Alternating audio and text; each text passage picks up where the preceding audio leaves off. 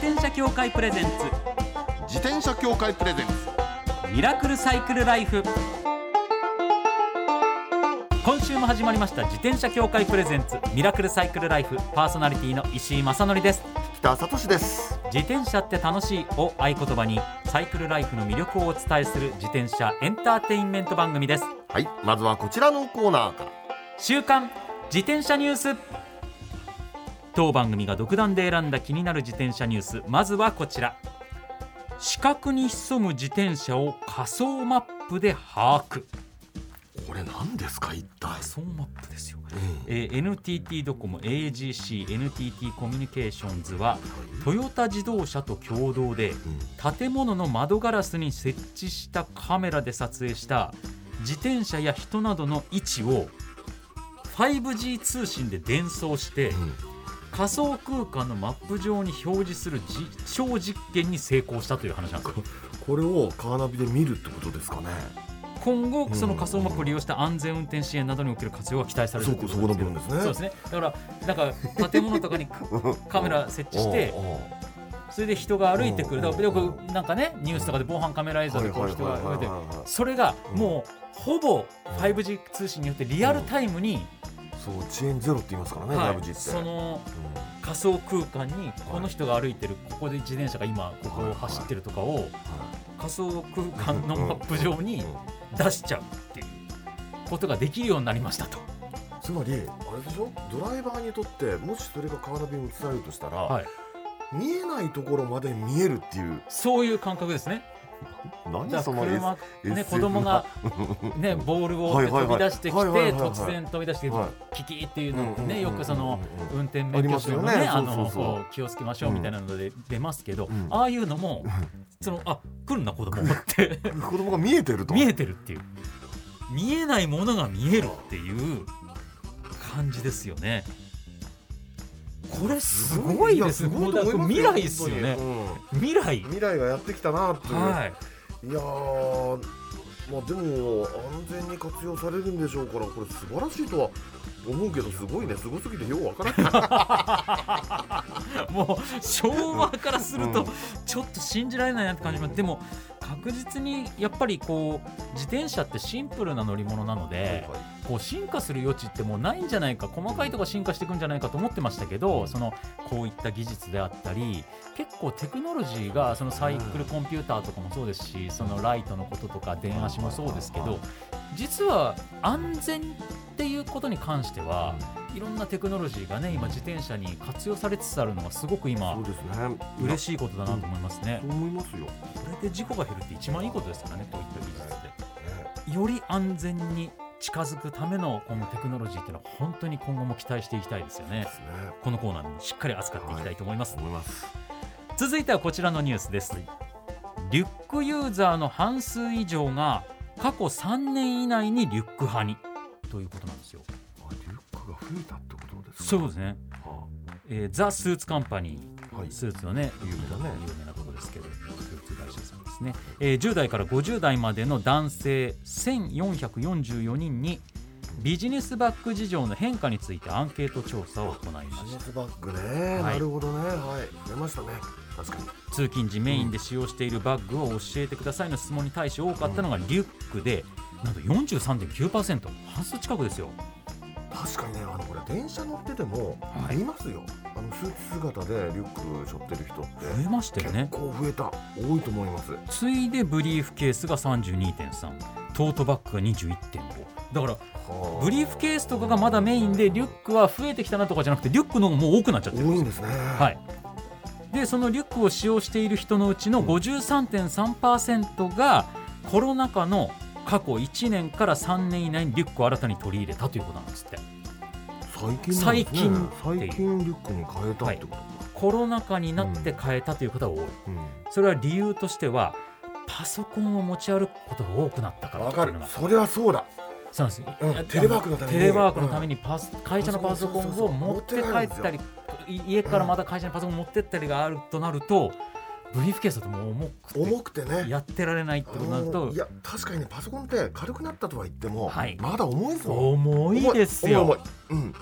ほど重いんですよでしかも会社から支給されるパターンもありますしねそで自分の好きなような軽いやつに変えるってわけにいかないみたいなこともあったりとかするとなると。はあで最近やっぱりなるもう大体ここ数年売られてる新しいリュックってよっぽどアウトドア山に行く専門のとかじゃない限りはほどねはいはい街で使うやつは大抵パソコン入れるスリーブついてますもんね。そうですねはい、そうだそういうことかやっぱこ時れ代が変大わるきねかったと。はい、うで次いでこれも結局コロナ禍の話なんですけど仕事着のカジュアル化がんなるほ35.6%どそれも言えるそうなんですうんテレワークとかになって、うんもうオンラインで会議だってことになると、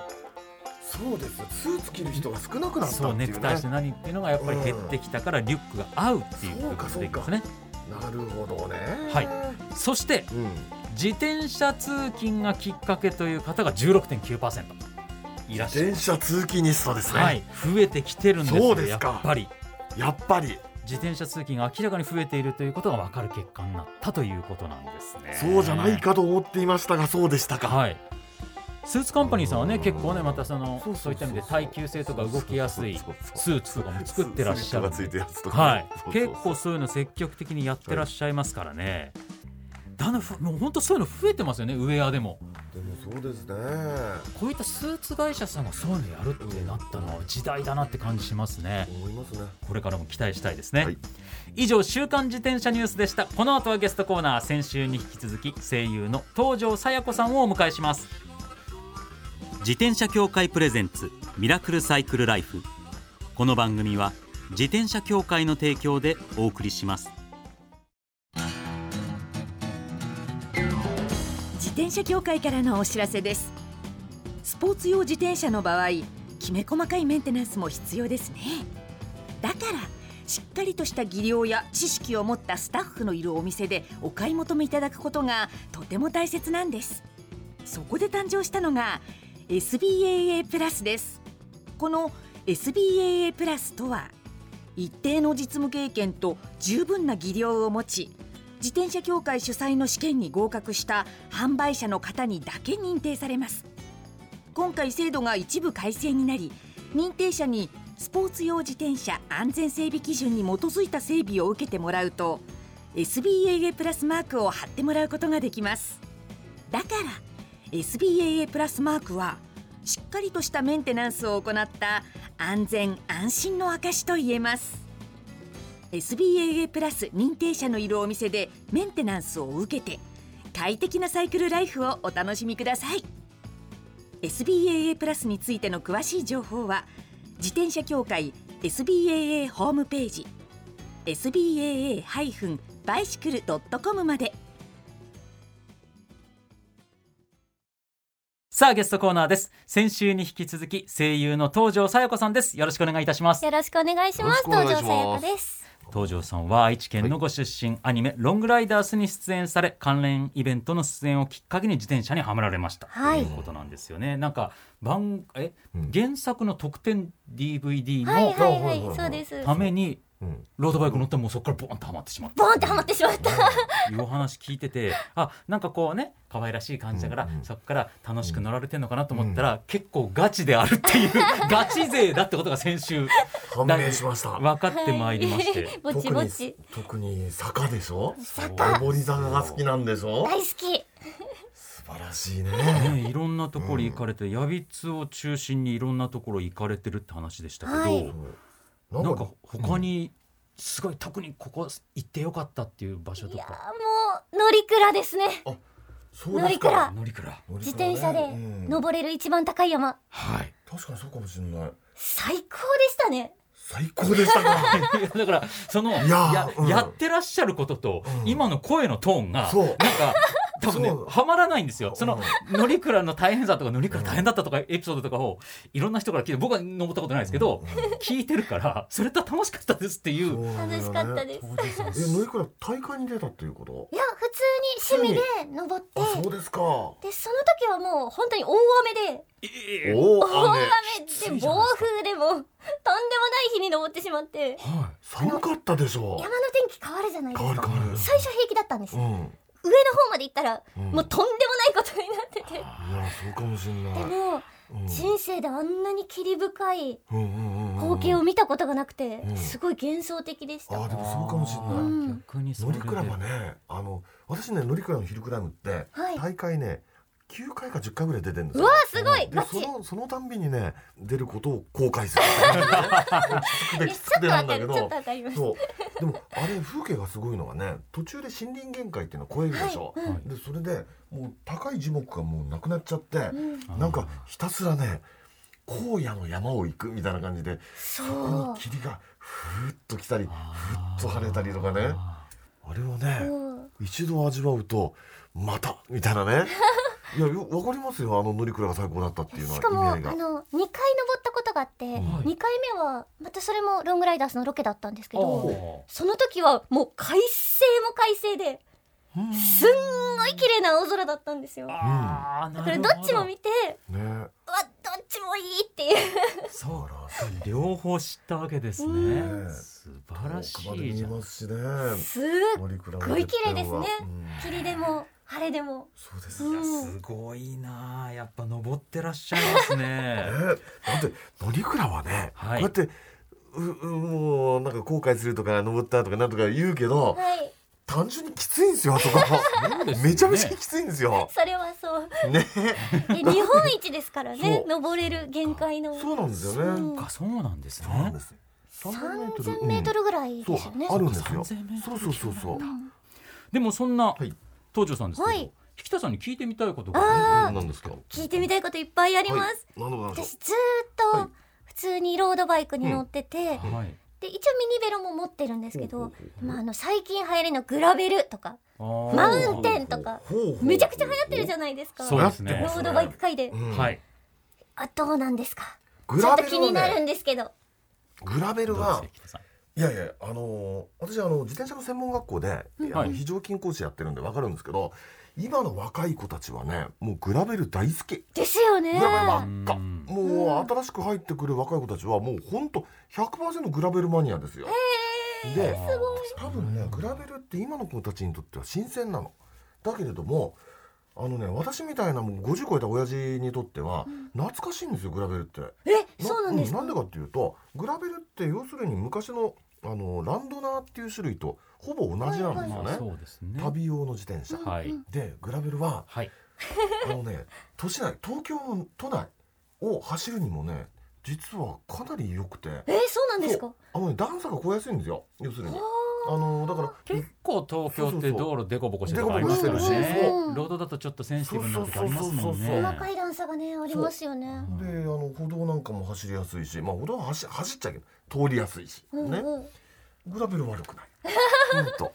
そっかでもずーっと最初に出会った牧野のオーダーをずっと乗り続けてらっしゃるわけですもんね。そうなんです細いタイヤのそうですよそうね考えるとそそれを長く乗られたグラブ、次にもう一台何か別の種類をってなった時には確かにグラベルってのは一つ選択肢出てきそうですね。そうなんですすごく気になっていてイベントもいっぱいある別ジャしンルですもんねみんなあの山の中をね楽しそうに走られているからはいはいはいはい気になるってずっと思ってるんですよねでうん僕あそにうでもすそうです聞きたいことがあるというふうに私石井にも。いやはい石井さんがあのミニベロ専門家と聞いてはい、僕はもう右手しか乗ってないっていううんおかしなおじさんなんですけミニど。ベロも持ってるんですけどそんなはにい。乗ってなくてミニあベーロの魅力ってどこですかっていうミニベロの魅力はもう何が一番いいって遅いってことですね。ええ てか遅いっていうと、うんあの語弊があるんですけど、早すぎないっていう。早すぎないは確かですねはい。うだんからロードバイクがロックとか、うんうんそういったリズムだとすると、うんうんなんかミニベロってちょっとこうスローテンポなうんうん楽楽曲のイメージで、うんうんでやっぱ都内とかあと旅先を走るのに。ちょうどいい速度感なんですよね歩きだと遅すぎる、ロードだとスピード気持ちよくて出しちゃうんで、うん街を全部を吸収はしきれないっていうあそのちょうどいい速度感をミニベロが持ってもちろんミニベロにも速いの遅いのあるんですけーど、うんうんうんその街の全部を取り込みながら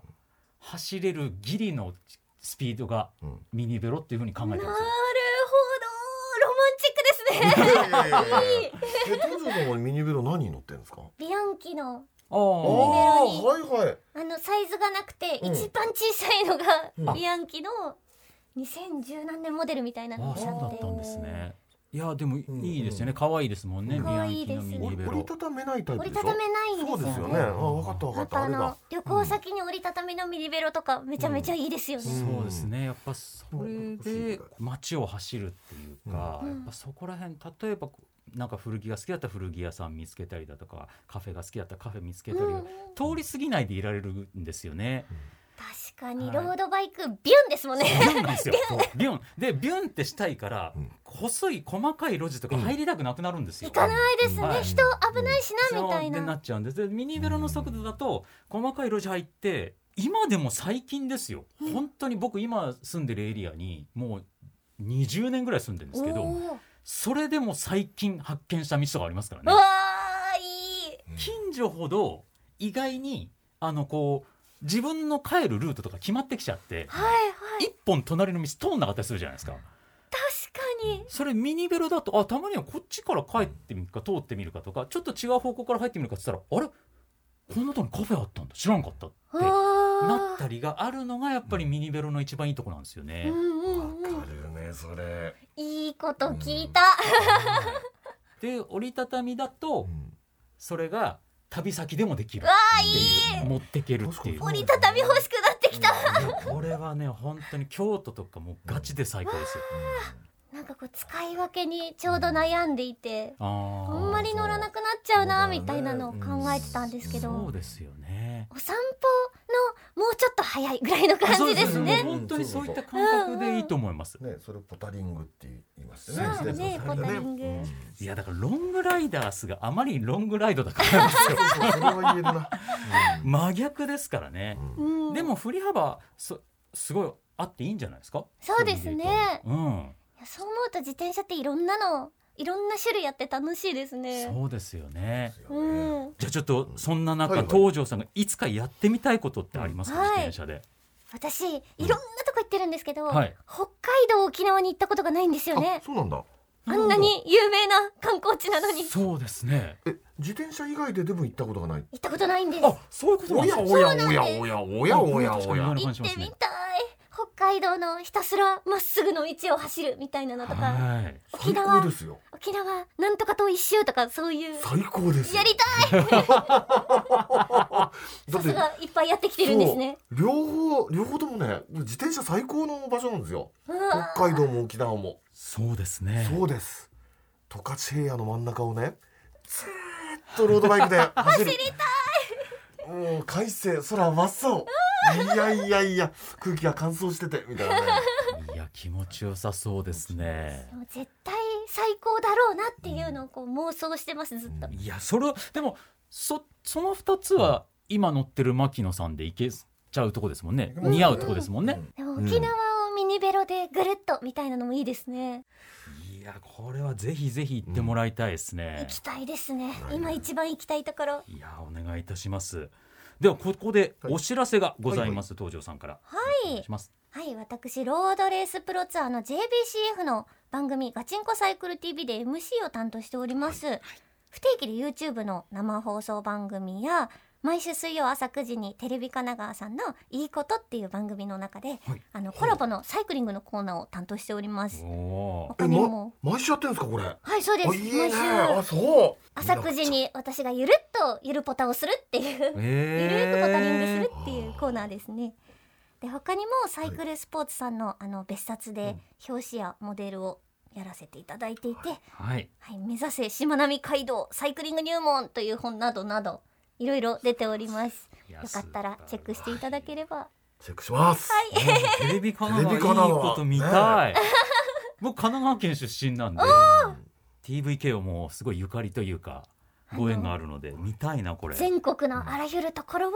ゆるーくポタリングするっていう。毎週皆さん絶対チェックしてくださいね。よろしくお願いします。 それでは最後に普段安全に自転車に乗るために心がけていることを教えてください。はい、まあ、あの基本の基本ですけど交通ルールを常に意識して乗るようにしてます。はい。ちょっとねあの走っていると「あ東條さん」って声かけてもらうことも結結構あるんで、いつも見られてるっていう気持ちで、うんうんはい、あと一日所長をね、やらせていただきまして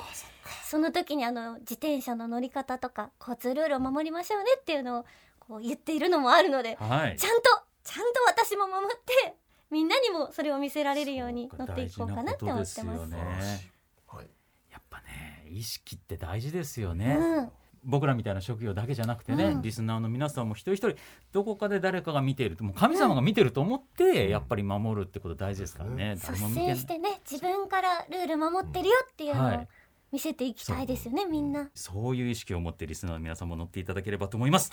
ということで2週にわたってありがとうございましたまたぜひぜひ遊びに来てください、はいね、ぜひお願い沖縄行った時します北海道行ったいや時本当報告したい。はい、グラベル買った時などなどまた遊びに来てください、はいということで今週のゲストは声優の東條沙耶子さんでした2週にわたってありがとうございましたありがとうござあいりまがとうごしざいたまし。た最後のコーナーはサイクル大辞典一つの項目をきっかけに自転車トークさまざまな角度からサイクルライフの魅力を発信します今回のテーマは食欲の秋街乗りで見つけた美味しいお店ですあなるほどねまあいっぱいありますねこれそうですよね。私一言だけ言うとね、はいあのー私があのー勉強してるっていうのが高校ええ持ってる、東京都市大っていうのが、はいあのー等々力のあたりにあるんですあよ。轟の方でそれでねあの自転車で行く途中に自由が丘通るんですけど、あで自由が丘って美味しいお店って多いという噂じゃないですあか。はいそうです ね噂じゃないですかって、はあいのもうありますよねもうでちょっと自由が丘うろうろするんですよ、はいでびっくりしたんですけどびっくりっていうのか気づいたのが、はいあそこってラーメン屋がめちゃくちゃ多いですねそうですね自意由が丘外に多いですね多いでしょあのエリアで、私ね結構もうラーメン好きなもんだからあそこ行ってもうこれ今日はこのラーメン食って今日はこのラーメン食って今日はこのラーメン全然、うん、終わらないぞって感じで、ね、 結構自由が丘好きになっちゃったなんかうんおしゃれなね、はいカフェとかそういったそうそうそうそうお店が多いんじゃないかってイメージありますけイメージそうじゃないですどかそうでも実はねラーメン屋さんも多いですよね すごく多いいやカフェもね多いですよ喫茶店も多いんですよ、あそうですかはいはいはい昔ながらの喫茶店もたくさん自由が丘もありますけど、で僕石井さんどうですか僕はね今回最近のヒットはですね、はい実はちょっと仕事で行ったうんエリアにあったんで、自転車ではまだ行ってないんですよ、うんで行ったら、うんあーこれ自転車で来たいってなった場所なんですけどほ茨城県ですう茨城県、はい、茨城県のはい下妻、下妻物語のはい、下妻ですね、下妻物語の下妻に、はいまあそっちの方にロケがありまして、はいで天候の関係で撮影がうんガラッと空いてしまった時間ができて、おうおうおうおうおうああじゃあそこからちょっと離れてたんですけどその関東鉄道常総線っていうほうあのほうほうローカルの電車がはい、あありりまましすてね味わい深い、うん下妻まで行くのに近いバスにいたもんですから、はいあじゃあちょっと時間あるから行ってみようと思って行ったら、うんまずその下妻の、うん下妻物語って映画でしか知らなかったんですけど、うんすごい街の雰囲気が良かったんですようんすごく癒される感じでそうですかでうん僕全く下妻のこと情報分からなく行ったはんいですはけいど、はいはい佐沼っていうサヌマ沼があるんですよへえなんかもともと農業用にできた、あでも結構もうだから湖ですよ小さめの湖ぐらいの感じなんですなるほどなるほどでうんその湖岸にうんカフェがあるんですよほ八代葵カフェっていうその辺りではチェーン系なんですけど、うんその下妻店があるんですけど、ううんそこがまた下が、うんあの道の駅みたいのがうん1階にあって、えっと散歩の駅三三三沼っていうあ散の歩の駅散歩の駅っていうらしいんですけどそれが1階にあってだからはその茨城の地元のいろんなものが売ってて、はいその2階がカフェになってるんですけど、はいそこがまずあうん何がすごいって全て安いです、ほうモーニングの時間帯に行ったんですけど、うんコーヒーにプラス250円ぐらいで、うんもう大の大人が食べてもお腹いっぱいになるくらいのがっつりした野菜がいっぱい乗ったカレーがはあはあはあ出てついてくるっていう感じなんですよよ、で、うんモーニングもいっぱいセットがあって、うんうんうんうんで何が有名かっていうと茨城ってメロン有名じゃないですか、実ははいはいはだいからメロンのパフェが2種類とか毎回あってそれもがっつりしててでそれもうん東京とかのおしゃれうなんカフェで食べるパフェより安いんですよ、ああそうですかでしかもそのサヌマをうん眺めながらテラス席で食べられるんですようんいいですねめちゃくちゃいいんですでうんしかもそのサヌマっていう沼はうん外周がね6キロぐらいなんですって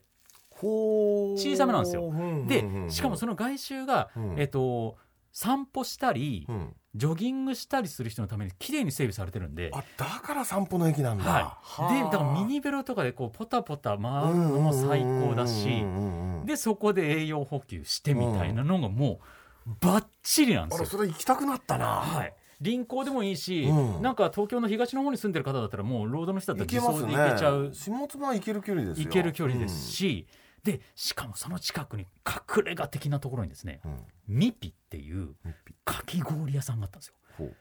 お寺の境内の中にある んですようんそこのかき氷が、うん僕結構カフェとかでパかき氷食べる方なんですけそうどでしょうねここ最近食べたのがトップクラスに美味しかったんです何味なんですかいろんな味を毎日日替わり出してるんですよへー定番以外にへーそれをねちょっとずつとかにも出してくれたりとかすなんかね本当にいいお店でで下妻はね駅からね割とずっと平らな感じなんですよその沼までうんもうんうんもうねミニベロとかでポタリングしていったもん最高すぎるって感じだったんでもう皆さんぜひ行ってみてくださいすいません長くなりましたいやいいと思いまはす、い以上サイクル大辞典でした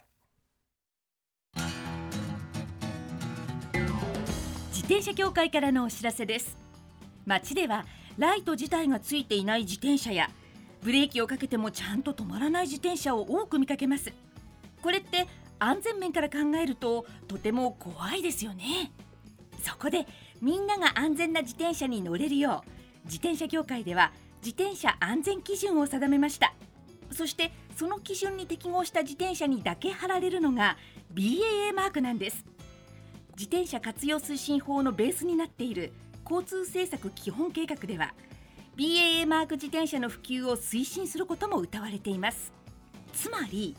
BAA マークは国も認めた自転車の安全安心の目印ということですね自転車をお買い求めの際は BAA マークが貼ってあるかぜひチェックしてみてください BAA マーク自転車で交通ルールを守って安全安心なサイクルライフを BAA マークについての詳しい情報は自転車協会 BAA のウェブサイトまでミラクルサイクルライフそろそろお別れのお時間です200キロす一日東勢さんすごいですよ東條さんいやもういろいろ本物ですね本物ですねはい、お好きですねで好きだこうラジオブースの場合、あのずっとこう座ってるじゃないですか、はいはいで最後あのゲストの方収録終わってお送りするときに、足を見たんですけど立ってご挨拶に足を見たんですけど、うううヒルクライマーの足してましたねしてましたかいやあれは本物ですね本物でしたねいやだからグラベルとか驚ミきニまベしたねロとかう乗ってもらって新しいジャンルの自転車も東條さんにとってのねんうん開拓してもらってまた来ていただいていやー来ていただきたいですよだってねあのー私はロングライダーズじゃないって言ってるじゃないですか、はいまあ、ヒルクライムかもしれないけど、ロングライグラベル乗ったら絶対ロングライダーズになりますよああ、うん絶対ずっと乗っちゃいそうですずねーっとそのまんま気持ちいいからずーっと乗っちゃうみたいなね、はい200キロ300キロ400キロ500キロみたいなねそうですねまさにそれで沖縄北海道行っていただいてねそのエピソード引っ提げてぜひぜひまた遊びに来てくださいそして番組ではマイ自転車ニュースサイクリストあるある自転車脳内 BGM 募集中です忘れられない愛車の思い出も大歓迎採用の方には番組オリジナルステッカーを差し上げますメールアドレスはすべて小文字でサイクル -r アットマーク tbs.co.jp までお待ちしておりますお待ちしてますそれではまた来週お会いしましょうお相手は石井正則と北里志でした自転車協会プレゼンツミラクルサイクルライフこの番組は自転車協会の提供でお送りしました